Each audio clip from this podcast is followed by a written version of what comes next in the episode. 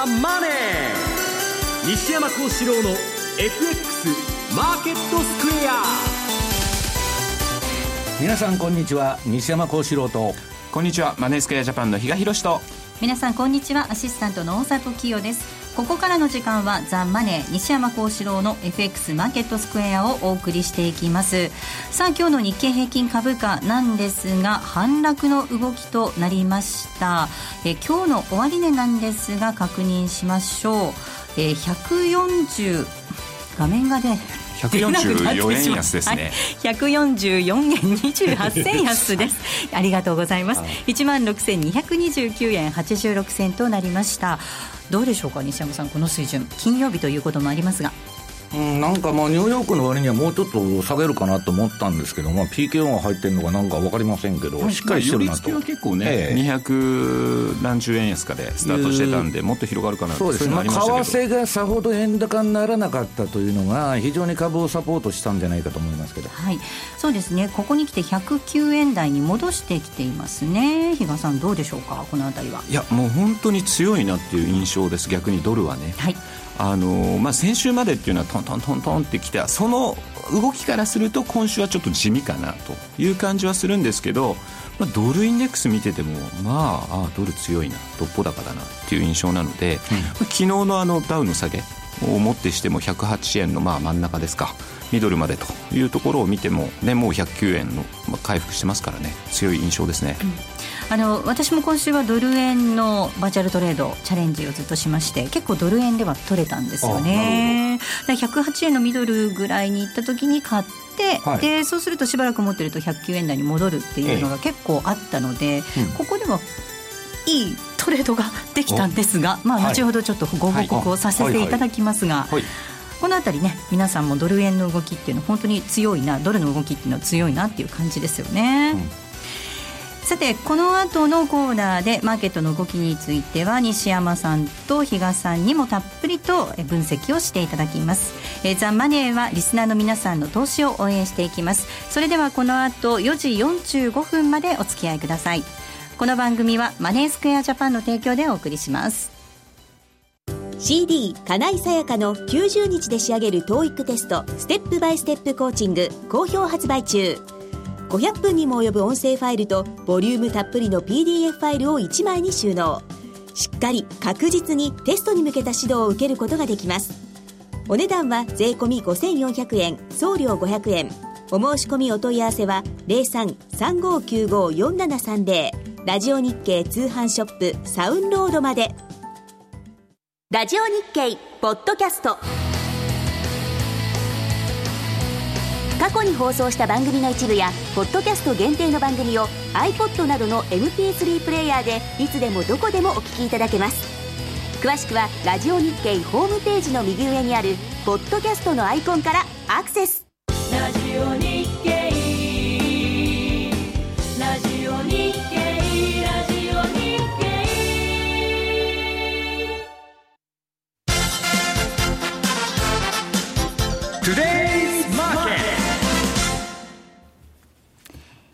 はこのコーナーでは足元の相場について解説をしていただきます。えまずは主な通貨のレートを確認していきます。ドル円なんですが、この時間109円05から丸8、えー、丸、今値変わりまして、丸6から丸8です。え、そしてユーロ円なんですが、138円942、えー、02、え、そしてユーロドルですが、1.274144での動きとなっています。それではマネースクエアジャパンチーフアナリストの西田明宏さんにお話を伺っていきます。西田さん。はい。よろしくお願いいたします。はい、よろしくお願いします。えさて、ドル円の動きからなんですが、はい、えー、一旦調整もありましたけれども、まあ、比較的強い状況というのは続いていますね。そうですね、まあ、先週までの上昇ピッチっていうのはかなり早かったので、はい、まあ、少しスピード調整という形だと思うんですよね。ですから今週に入って少し揉み合ってはいるんですけれども、まあ、やはり底堅いという感じだろうと思いますね。で、やはりこう、アメリカの景気の良さ、で、その他の国、地域の、まあ、景気の低調さっていうのがやっぱりはっきりしてますし、まあ、金融政策の方向性についてもその違いっていうのがやっぱかなりクリアにこう市場でも受け止められてますんで、えー、まあドルの先高感っていうのはやはり強いんだと思うんですよね。ですから、まあ、スピード調整は、まあ、あるんだけれども、はい、そこからさらに下がっていくっていうような見方をしている人は、やっぱかなり少ないということだと思いますね、うん、今週出た住宅関連の指標もしっかりでしたね。そうですね、はい、ここ元の指標は強いですね。はいさあ、一方で、今週動きが目立ったのが、ニュージーランドドルの下落なんですが、はい、こちらについてはどんなふうにご覧になってますか？そうですね。あの、昨日、あの、えー、ニュージーランド中央銀行のウィラー総裁の、まあ、特別声明というか、ね、出されまして、もともとその7月と9月の会合で、そのニュージーランドドル高、っていうのは、まあ、正当化できないし、持続不可能だっていうような、えー、介入を匂わすかのコメントが出てたんですけれども、まあ、今回、同じタイトルでですね、えー、なぜその正当化できず持続不可能な、うん、あのかっていうことをですね、はい、まあ、かなり詳しく説明されてるんですよね。で、そんな中で、まあ、主力の輸出品目であるその乳製品が2月以降、えー、価格が45%ぐらい下がっているのに、えー、ニュージーランドドルの実行レートは今年7月に史上最高値をつけて、そこから4%ぐらいしか下がってないと。と。で、今後6か月から9か月にですね、かなりこう、強いその下方調整、圧力っていうのが、えー、出てくる可能性があるし、それをまあ歓迎すると。いうことで、まあ、かなり踏み切ったコメントをされてるんですよね。ですから、まあ、外為市場がその中央銀行の予想通りの動きをするとはまあ限りませんけれども、はい、えー、一つ中央銀行ですから介入という武器を持っているので、まあ、それなりにやはり、えー、注意しておく必要があるんだろうということだと思うんですよね。はいまあ、タイドルでも下落していますが、対円でも結構昨日下げましたよね。はい、えそうですね、これ85円ですか、まあ、このあたりの、ね、86円ですね。えー、と5円6年、その中、ミドルぐらいですかね、はい、えー、まあ、これ3月以降のまあレンジのこう加減に近いところですんで、うん、えー、まあ、ここでサポートされるのか、さらにそれを下回ってくるのかっていうことで、まあ、下回ってくるともうちょっとこう下げるなという感じになってくると思うんですよね。うんさて、来週の予定なんですが、はい、ECB もありますが、はい、いかがでしょうか？そうですね、えっと、火曜日にあのユーロ圏の消費者物価 CPI が出てきますね。で、8月の CPI が、えー、前年比で0.3%、これ後に0.4%と修正されてますけれども、まあ、かなりやはりゼロに近づいているということで、はい、えー、そのまあ景気の低迷とそのデフレ懸念みたいなものがですね、うん、まあ、来週9月の速報値が出てくるわけなんですけれども、まあ、それが強まるかどうかっていうのが一つあって、で、その後に木曜日に理事会がありますということなんですよね。でただあの、先週、えー、6月にこう発表したその新しい資金供給策であるその T エルトロっていう目的を限った長期資金供給のプログラムを先週実施したんですけれども、えー、これが期待に反してですねあまりあの資金需要がなかったんですよね。で、えー、ドラギ総裁は今、その ECB のバランスシートが、えー、2兆ユーロぐらいあるんですけれども、これがその2010 2年ですかね、3兆ユーロぐらいあった、その水準まで戻したいっていう意向を示してるんですけれども、まあ、そのためには、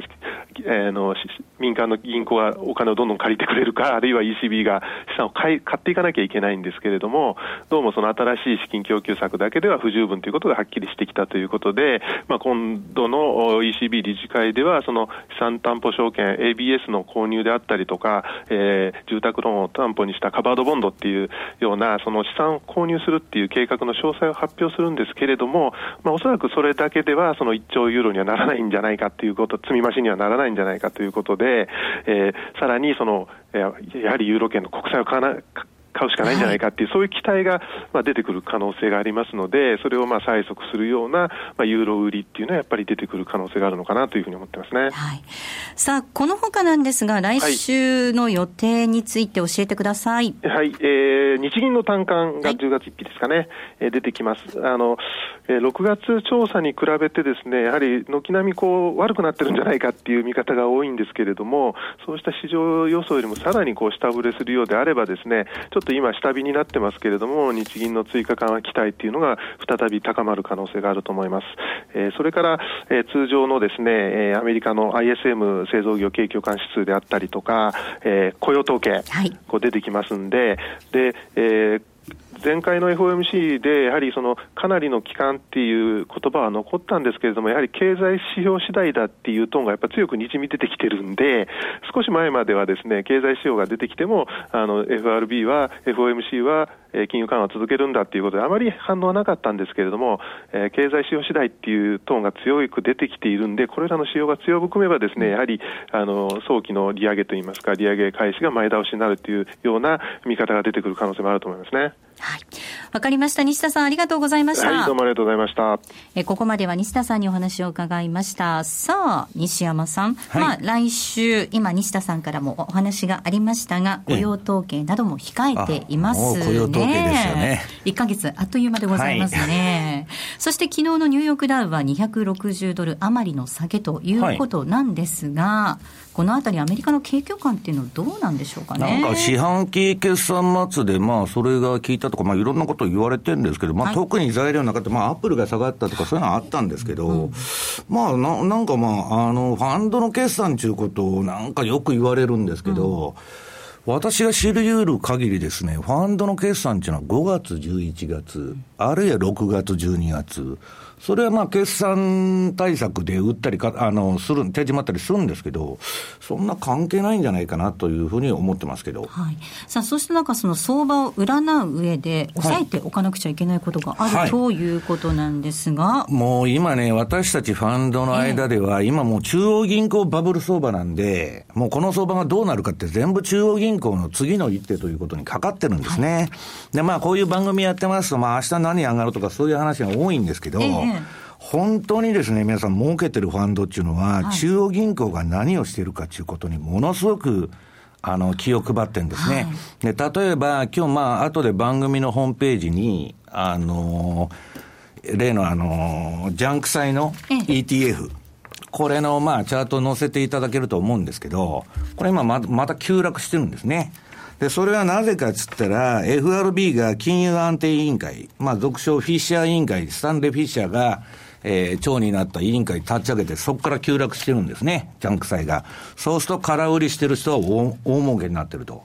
いうようなことがありまして、まあ、中央銀行の動きが非常に重要だと。いうことなんですね。はい、でその中で、今、まあ、中央銀行で日銀だとか FRB だとか BOE とかいろいろあるんですけど、うん、世界の中央銀行っていうのはやっぱりその FRB ですから、はい、ここがまあ何を考えているかと。で、FRB だけじゃなくてですね、はっきり言うと、今、世界の中央銀行の考え方というのはですね、えー、MIT、マサチューセッツ工科大学出身の、まあ、学者が牛耳ってると。で、それの頂点にスタンレー・フィッシャーが、まあ、君臨しているということなんですね。はい、で、この人が何を考えているのかということを考えることが、まあ、相場にとって一番重要ということですね。はい。比嘉さん、これ、もう、ドンといえばフィッシャーさんという感じなんですかね、うん、もう今、やっぱりそうあの、この人抜きには考えられないんでしょうね、うそういう意味では。で、しかも今の市場の目っていうのは、もうアメリカに向いてるわけですから、はい、まあ、その、まあ、えー、ナンバー2という立場ではありますけど、実質影のナンバーワンと。表向きはね、うん、っていうふうにも見られてる人だけにやっぱりね、この方の人脈、はい、まあ、あのドラギさんがですね前回ああいうようなあの緩和策に打って出たっていうのにもフィッシャーさんの影がっていうのも、もう西山さんもお話になってたと思いますけどね、そういった部分もあるでしょうから、やはりここら辺りの人脈っていうのは、まあ、世界を牛耳ってると言っても過言ではないんでしょうね。そのフィッシャーさんの息のかかった人が、はいうようよいるようですね、はい、そうですね、みんな、まあ、あのファミリーツリーとか言って、そこら中にあのグラフが出て、えー、まあ、大札さんもなんかあの、フィッシャーさんの、えー、生徒のあのグレゴリー・マンキューのマクロ経済学で、経済学を学ばれたと。学ぼうと思ったんですけれども、独学でやられてるということで。学ぼうと思ったんですが、まあ、あの、本当にね、下向きによく勉強されてるなと、本当に私も感動してるんですけど。私顔見ても分かりませんでしたからね。ええもうあの、顔見たら経済学者誰だと。いうことが分かるような人なんで、私も内品、ヒヤヒヤしとるんですけど、まあその中でですね、はい、とにかくあの、前の FRB 議長のドラギ、あの、バーナンキからですね、今のドラギから、で、イエレンもまあ夫のあの、アカロフさんっていうのは MIT 出身と、で、まあローレン・サマーズとか、まあこういう人脈があってですね、もう結論から言っちゃうと、MIT の人脈の中では、ある、まあ、えー、経済政策に対してコンセンサスがあるんだと。はい、それはもう、あの、ローレン・サマーズが言ってます、バブル必要論。はい、だから、ファンドは、えー、この、えー、MIT コンセンサスのバブル必要論と、まだ金融緩和、ゼロ金、あまあ、ゼロ金利というか低金利ですね、うん、は長期化していくんだというスタンスで今相場をやってるわけです。はいまあ、先週もお話、この番組でお話がありましたけれども、ヨーロッパも含めて、そして日銀も含めて、同じ考えをもとに、そしてコンセンサスで動いてるっていう話です、ね、だから、まあ、相場的な話をすると、MIT コンセンサスのサスの結論というのは、はい、今、その MIT 出身のバーナンキが、えー、量的緩和やりましたと。QE1、2、3。はい、で、キングさんも BOE の、えー、イングランド銀行のやりましたと。はい、したらもうドラギの ECB は、えー、が QE に行くのはもう必然的な流れだと。はい、この MIT の人脈から見たら必ずやるんだと。いうことで、ファンドはもうユーロ売りに、えー、もう、あの、精を出しているということでございます。うんはいそう考えると、比嘉さん、あれですね、割と分かりやすい相場って言っちゃうとなんですけれども、うん、ただ、じゃあ今のユーロ売りっていうので、うん、それあくまでもやっぱりユーロドルであるとか、はい、まあえー、ユーロポンドとか、そういった部分でのユーロ売りですよね。うん、じゃあ、ユーロ円でやっぱり売っていいのかっていうと、これ、ドル円が絡んでくるんで、やっぱりその、売りから入るっていうのはちょっと考えなきゃいけないっていう部分ではちょっと要注意かなっていうところはありますけどもね。うん、まあ、素直にだからドルで売りゃいいってことですよね。うん、そうですね、まあ、ドルが強くなるであろうということは、今後も強くなるであろうということは分かるんですけれども、はい、アメリカはそのこの後ですね、大きなイベント控えてますよね、イベントというかね。あの、QE が終わると言うんですけど、はい、私はですね、あの、この QE が終わるっていうのは非常にまあ神経質に捉えてるんですんで、まあ、あのー、ちょっとこの放送で、まあ来週のレポートに書くって、そこラジオに言っとるんですけど、前倒しでやっちゃいますとですね、今、まあ QE がその終わるっちゅうんで、ファンドすごい神経質になってるんですね。はい、で、えー、神経質になって一つ明らかなことがあると。うん、まあ株どうなるか分かんないと。はい言うんだけど、アメリカの当局が望んでいるのは、えー、要するにど、望んでるのはドル高、債券高、うん、要するに金利低下であって、困るのはドル安で、米国債安になったら困ると。それはですね、皆さん、あの膨大なポートフォリオを国債から何から抱えてる中で、今、ドル安になって、アメリカの金、えー、債券が売られればですね、まあ、評価損が増えていくわけですね。で、出口も何も、えー、頓挫しちゃうわけです。だから、ファンドとしては方向性は今穏やかなドル高ならアメリカは飲むだろうと。はい、まあむしろ都合がいいということですね。で、株に関して言えば、その MIT コンセンサスでバブル温存ですから、ええー、まあ、調整の予行演習みたいなことはするかもわかりませんけど、まあ、そんな大暴落とかはないと思ってるんですけど、ただ、え、ただですね、あのー、今、あのー、今日の、まあ、あの、ホームページに、まあ、アップデートされるでしょうけど、その、ジャンク債が、ねええ、あの、この前、ジャンク債バブル、この番組で何回もやってましてですね、はい、で、暴騰した後、暴落してたんですけど、あ、今、あの、ホームページに出てますね。今またドスーンと下がってまして、まあ、これはですね、だからフィッシャーとかが、まあ、マクロプルーデンス政策っていう規制でやっていくっていうんですけど、はい、この8月のですね、皆さん、ジャンク債アイシェアーズの、えー、この HYG っていう ETF のですね、8月の安値割ってくると危ないってみんな言っとるわけです。そうするとニューヨークダウとか、そういうものもですね、引っ張られる可能性がある。要するにこれ最大の高リスク商品ですから、要するにジャンクっていうのはくず債ですから、はい、ハイイールドと日本では綺麗な言葉で呼んでますけど、そうすると、リスクに対してこれを買ってる人っていうのは一番敏感なんです。うん、で、私は中央銀行の政策がなんで重要かっていうと、このチャート見たらですね、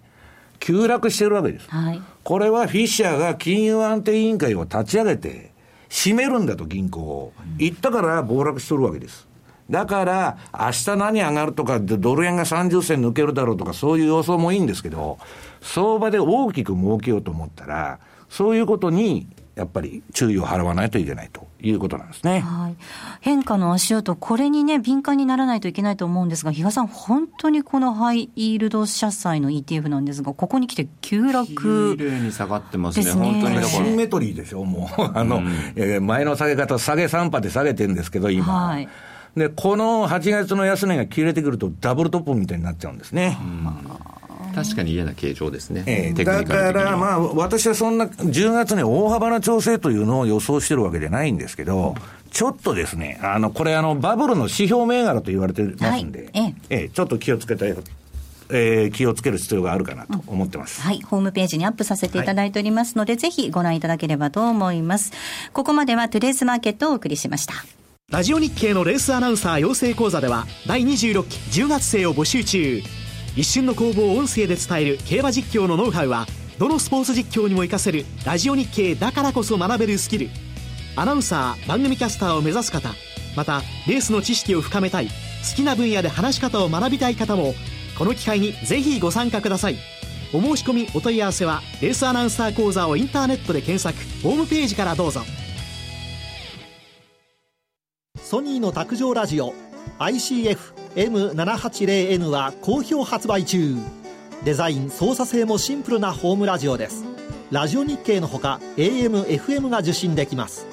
お休みタイマーと目覚ましタイマー機能付きで価格は税込1万800円送料500円。お申し込みは0335954730ラジオ日経通販ショップサウンロードまたはネットショップサウンロードまで。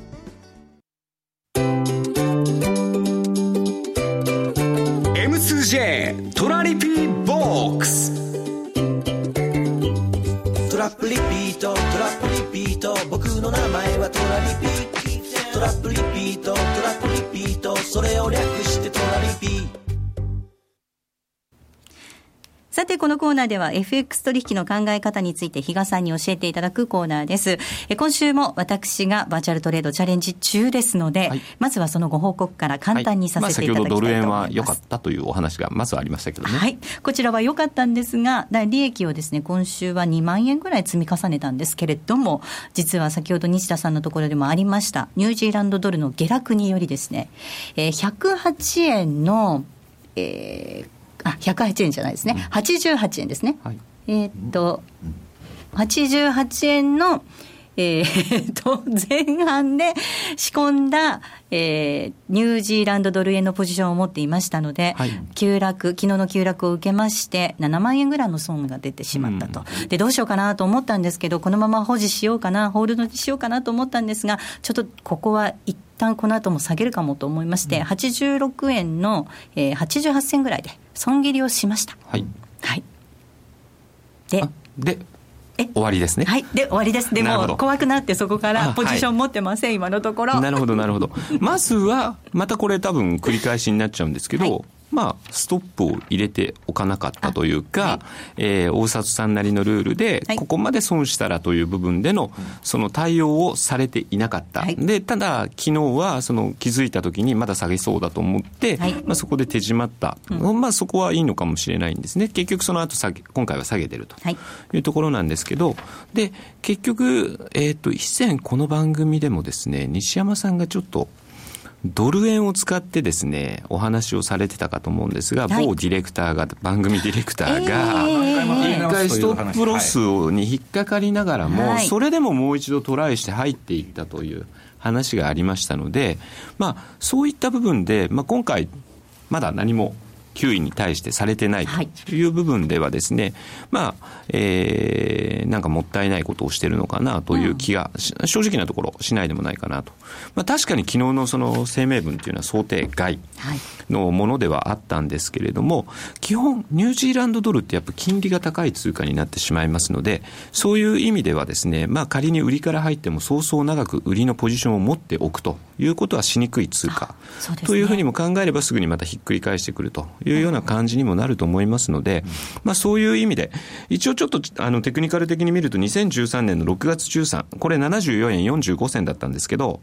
安値ですね、はい、そこから2014年の4月1日、89円89銭ですかね、この高値のですね382、押したところがまあ83円99銭、84円というところになろうかとは思うんですが、はい、まあ、節といえば今度また85というところは一つのあの下値目処と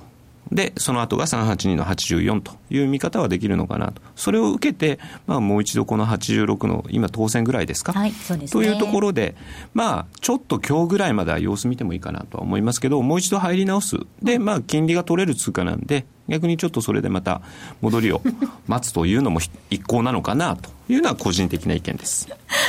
また隣で西山さんがね、ちょっと笑ってるんですよ、私のポジション。こんな知的な大札さんが相場になると、こういうなんか、あれになるのかなと思って、不思議なんですけどね、よく勉強されてるんですけど、相場になるとなんか違うんだな。なんかね、相場を始めてしまうと、ルールをね、決めたルールを自分で勝手に破っちゃうんですね。ロジカルなんですけどね、いつも言ってることはね。そこはね、なんあのやはり、もうこれはルールをまず決めて、はい、そそれで忠実にそれを守るというのがやっぱ、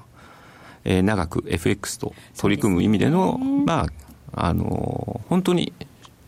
基礎になるのかなという気はしますよね、はい、まあ、でもおっしゃるように、私のようにと言ったら失礼で、他にはいないと思います、私みたいな人には、あの見ないでもそのトレードしてくれるトラリピっていうのはすごくいいシステムだなって今回改めて思ったんですけど。あとどうですか？大里さん最近マーケットの動きを見る上で何基準に見てます？という言い方も変なんですけど、例えばファンダメンタルズで見る、テクニカルで見るっていう見方があるじゃないですか。しっかり両方確認してます？今、片方だけだ、特にファンダメンタルズだけだと、結構相場に乗り遅れたりとかするような局面だと思ってるんですよ。そういう意味でも、そういう時に冷静に、今度はテクニカルでどうなんだろうっていうのもチェックするっていうのも、今、あのそれをしっかりとやるっていうのも大事かなと、両方見た上でですね、あの判断するっていうのも、今は、今の相場って求められてる、そんな気がしますね。はい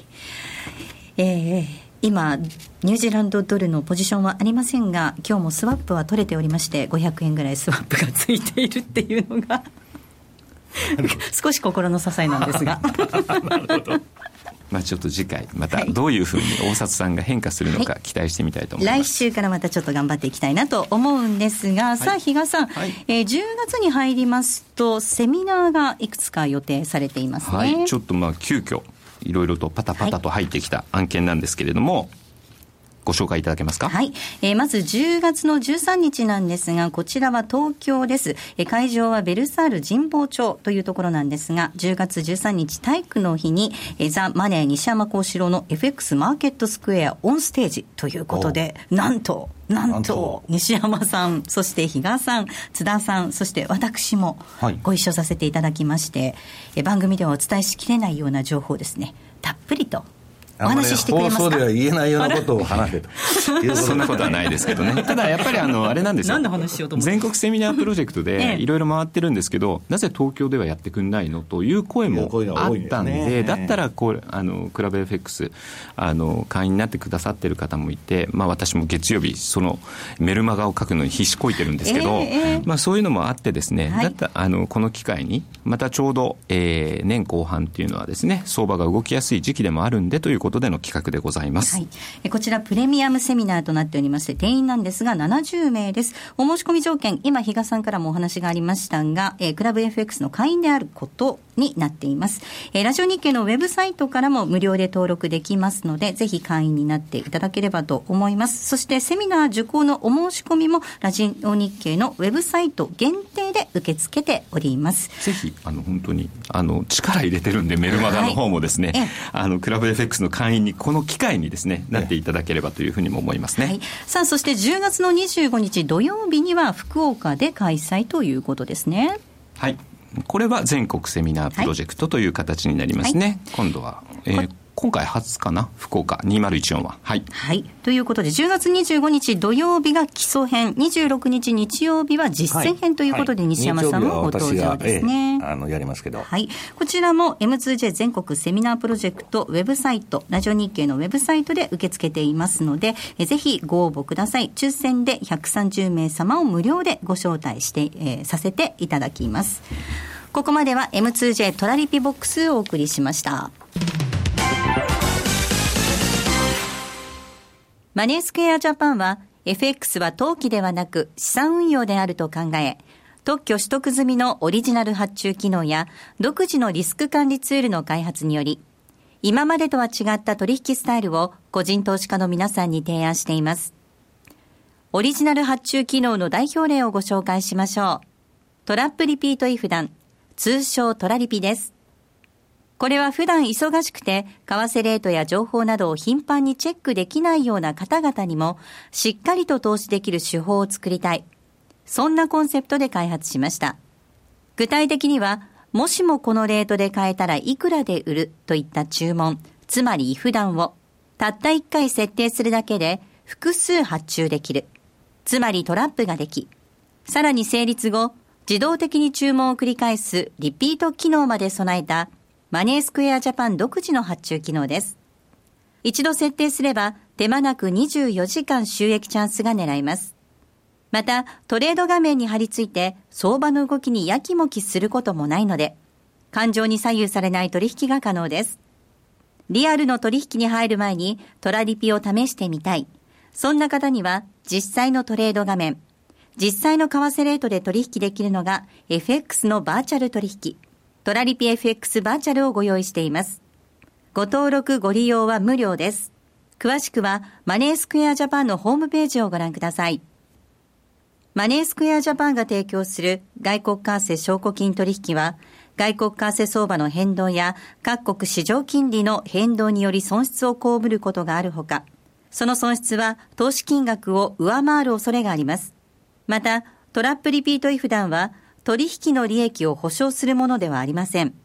取引説明書をはじめ、契約締結前交付書面などの内容を十分にお読みいただき、ご理解の上お取引ください。なお取引に際しては所定の手数料がかかります。金融商品取引業者関東財務局長金賞第296号株式会社マネースクエアジャパン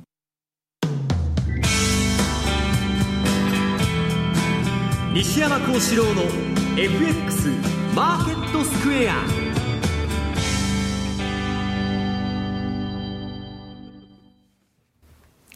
さあ、このコーナーではマーケットの見方について西山さんにいろいろな角度で教えていただきます。え今週のテーマなんですが、消費増税説は本当か？クエスチョンマーク。ということなんですね。はい、まあ、足元、このところ、急、あの、首相のその周りからですね、周りからいくつかそういう話が出てきていますよね。もともとあの、アベノミクスの政策と消費増税なんていうのは、まあ、水と油なんで、もともとあの、消費税増税やる自体はおかしいんですけど、まあそうは言いながら、日本の財政再建しないとですね、いけないということで、まあ今やってるということだと思うんですけど、はい、で、えー、っと何、それが延期になるという話になってるわけですか？一部出てきているんですよね、あの2017年ぐらいまで先送りされるんではないか先送りってやつですかね。っていう話なんですけれども、10月になるとちょ10月、2005年10月でしょ、実施が今のスケジュールでは。はいそうするとね、利益の調整がやりにくいんで、その気代わりにやった方がいいっていう話は前からの7月とか、要するに日本の決算に合わせてやった方がいいっていう話はあるんですけど、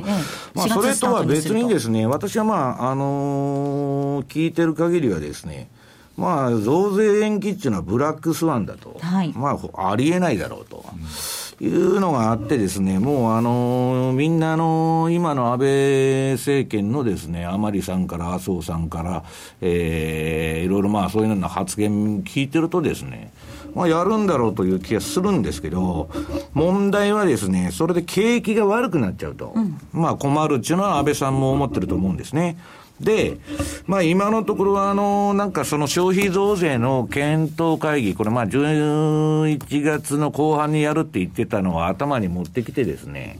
で、そこで、えー、まあ本当にまあ、えー、10%にして財、えー、増税して大丈夫なのかと、景気は。あるいは、えー、10%に増税するんであれば、なんかそのパッケージでですね、はい、経済対策をまあ一緒に出し出した方がいいんじゃないかと。だからまあ今のところあの、リッターあたり25円、うん、ガソリン税っていうのはあるんですけど、それをなくすとかですね、まあ今地方大変ですから、このガソリン代の高騰でですね、まあ円安分と、それでまあ大変なんで、まあそういうこと言われてるんですけど、私は、あの、予定通り実施されると思いますね。それはなぜかっつったら、黒田さんがですね、もうあの前にあの、ブルンバーグのインタビューに出てきてですね、増税先送りで財政再建に対する信頼がゆる緩いだ場合、要するに日本国債売りが起きた場合は、やれることはほとんどないと、もう日銀としては何にもやりませんよと。で、増税で10%消費税上げてですね、景気が落ち込んだ場合には、日銀は対応の余地があると言っとるわけですから、私はやると思いますけどね。どうでしょうか、比嘉さん、あの財務省出身らしい黒田さんの発言かなとも思いますが、うんね、逆にさ先手を打って、プレッシャーをかけたというような感じかなという気はしないでもないですけど、あの時確か、えーと、ランチを安倍さんとした後って、テレビも初出演とかっていうのありましたよね、はい。えーはい、であの時の発言聞いててもそうですし、その時に、割とその今の円安に関しても珍しく言及してたと。いうことも考えたら、ある程度やってもらうのはもう規定路線なのかなと。それに対してアメリカも当然そうなんだよねというようなところもやっぱり、あらあらもう、あの確認ができていることなのかなという気もしますんで、まあそういう意味で逆に本当にやらなかった時の恐怖、うん、そっちはちょっと考えたくないぐらいですか、ね、だから日本経済の命綱っていうのは、この異常低金利で、要するに国債が売られたらだめなわけですから、はい、そこがまあ最大のあれなんですね。だから、その、じゃあ増税やめますみたいな話になって、国債でもられたら、まあ黒田さんじゃないけど、何もできませんよとも。うん、で、えー、自民党の議員だって工事もばらまけないわけですから、金利が上がりだしたらですね、それはもう要するにですね、うん、私はやると思いますし、まあ官僚の立場になって考えれば、官僚の力の源泉っていうのは予算ですから。はいまあ、増税はですね、やっぱ規定路線だと思うんですよね。でそれが、まあ、もしそういう話が出てて、その延期とかになったらですね、これはちょっと国際マーケットとかの動き、に気をつけないといけないし、今、あの、アメリカもそうですけど、日本、金利上がったらアウトですから。そうですね。ええー、ちょっとそれはちょっとですね、うん、冒険じゃないかなと。私は、あの、消費増税反対なんですけど、はい、実は。まあ、あの、相場的にはちょっと、あの、日本売りになったら困るという方がですね、頭にあると思いますけどね。まあ、おっしゃるように、その米国も低金利が心地よい状況にある中で、日本もその日銀があれだけ国債を保有しているとなると、金利がちょっとでも上がっちゃうと大変なことになっちゃうわけですもんね。まあ、消費税をその10%にしたところでですね、まあ、えー、なんですか、10兆円程度の、まあ、税収にしかならないんですけど、だからまあ、それはもう、その、新規発行の国債の4分の1とか5分の1のレベルなんで、それはあの、じゃあ、そんなことで財政再建できるのかって言ったらですね、まあ、はてなマークがつくんですけど、さりとてやらないということになったらですね、うん、これこれでまた大変だと。いう、まあ、ニッチもサッチもいけない状況の中で、どっちを選択するのかということだと思うんですけどね。そうですね。いずれもね、厳しい選択なんではないかなと思いますが、そうした中、その日本のマーケットに対する外国人の見方っていうのが少し変わってきてるなんていうお話もあったようですまあ、今またあの株と為替と連動させて、まあ、いいアベノミクスということを演出してましてですね、まあ、このところあの、新聞だとか雑誌で悪い円安っていうのを、はい、まあ、テレビとかやってるのか知りませんけど、まあ、言い出してますんで、で、あのー、まあ、雑誌とかが騒いでる分にはいいんですけど、まあ、官僚的発想とししたらですね、あのー、やっぱりこの前この番組でも紹介した、イギリスのフィナンシャル・タイムズにアベノミクスを見透かされたようなことを書かれて叩かれてる、叩かれたのが相当効いてると。うん、だからまあそこらの三流週刊誌とかそういうのが書いてる限りはいいんですけど、はい要するにですね、えー、フィナンシャルタイムズとエコノミックス、えー、エコノミストですね、はい、イギリスのエコノミストですよ。はい、これ、二つは、まあ、クオリティペーパーと言われてまして、もうファンドの連中から、まあ、何から、まあ、みんな見てますんで、まあ、そこで叩かれたのが堪えてると。で、今、アベノミクス復活させようと思ったら、とりあえず、まあ、円安株高というふうに持っていってですね、で、えー、まあ、あの企業として、円安でその業績をかさ上げして、あと、まあ、事業会社が実社株買いすれば ROE が上がりますんで、それはあの、円安株高連動するんですけど、外国人はちょっと冷めてましてですね、はい、日本株より他やった方が儲かると。いう声が今増えてきてるんですね。で、今のまあ、それこそさっきの消費増税やるとかやらないとかいう不安とかですね、まあもともともう今日本のあの家計の貯蓄率っていうのはマイナスなんで、はい、普通に言ったら消費なんか上がるわけないんですよね。だからそういうことを考えると、むしろまあ、あのー、相対的な評価ですけど、日本よりですね、いい市場は他にいくらでもあるという見方になってて、これで、株買い、日本株買いは、まあ、ドル建て日経平均って全然上がってないじゃないですか。だからあれ、円安と一緒にやらないと儲からないんですけど、海外勢は。まあ今、あの、日本株買わないで、えー、円売りだけやっとるというファンドがですね、まあ結構、あの、昔あの、第1弾のアベノミクスの時は、日本株買いで円売りをやってたんですけど、今、今年前半はもう機能しなかったですからね。はい、円売りを中心に、えー、やってると。それはさっき言ったような MIT コンサセンサスとアメリカの QE に、えー、向かう過程でのですね、ドル高を期待して、そういうポジションを取っているということでございます。ここまでは西山幸四郎の FX マーケットスクエアでした。CD 金井さやかの90日で仕上げる TOEIC テストステップバイステップコーチング好評発売中500分にも及ぶ音声ファイルとボリュームたっぷりの PDF ファイルを1枚に収納。しっかり確実にテストに向けた指導を受けることができます。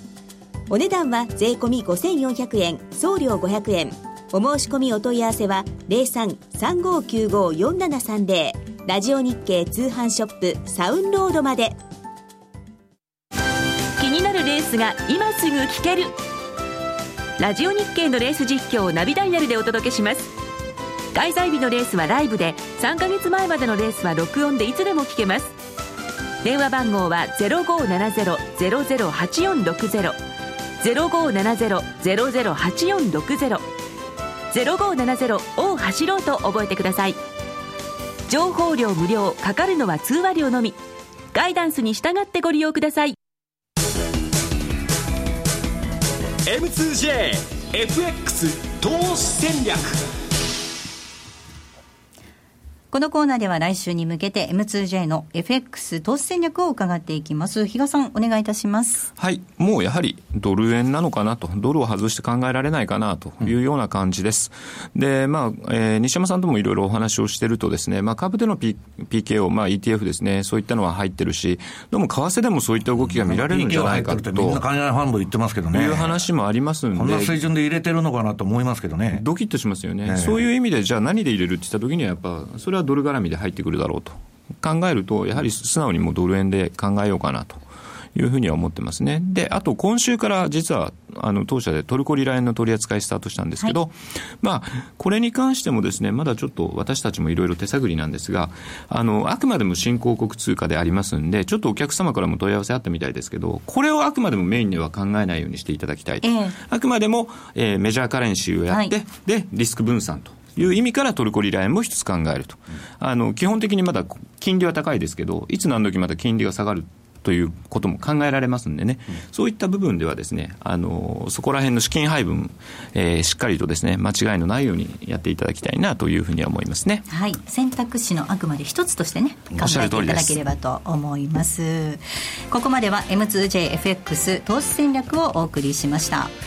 さてザ・マネー西山幸四郎の FX マーケットスクエアなんですがそろそろお別れの時間近づいてきましたがこのザ・マネーなんですけれども、はい、来週からですね実は3時10分からのスタートとなります。早い時間からなるわけですね。そうですよ。西山さん早く来てくださいね、はい、すいません。いつでも 時間間違えるとねとんでもないことになりますからね。番組を聞きの皆さんにもお伝えをしていますが西山さんにもお伝えする意味で、来週からは3時10分からのスタートとなります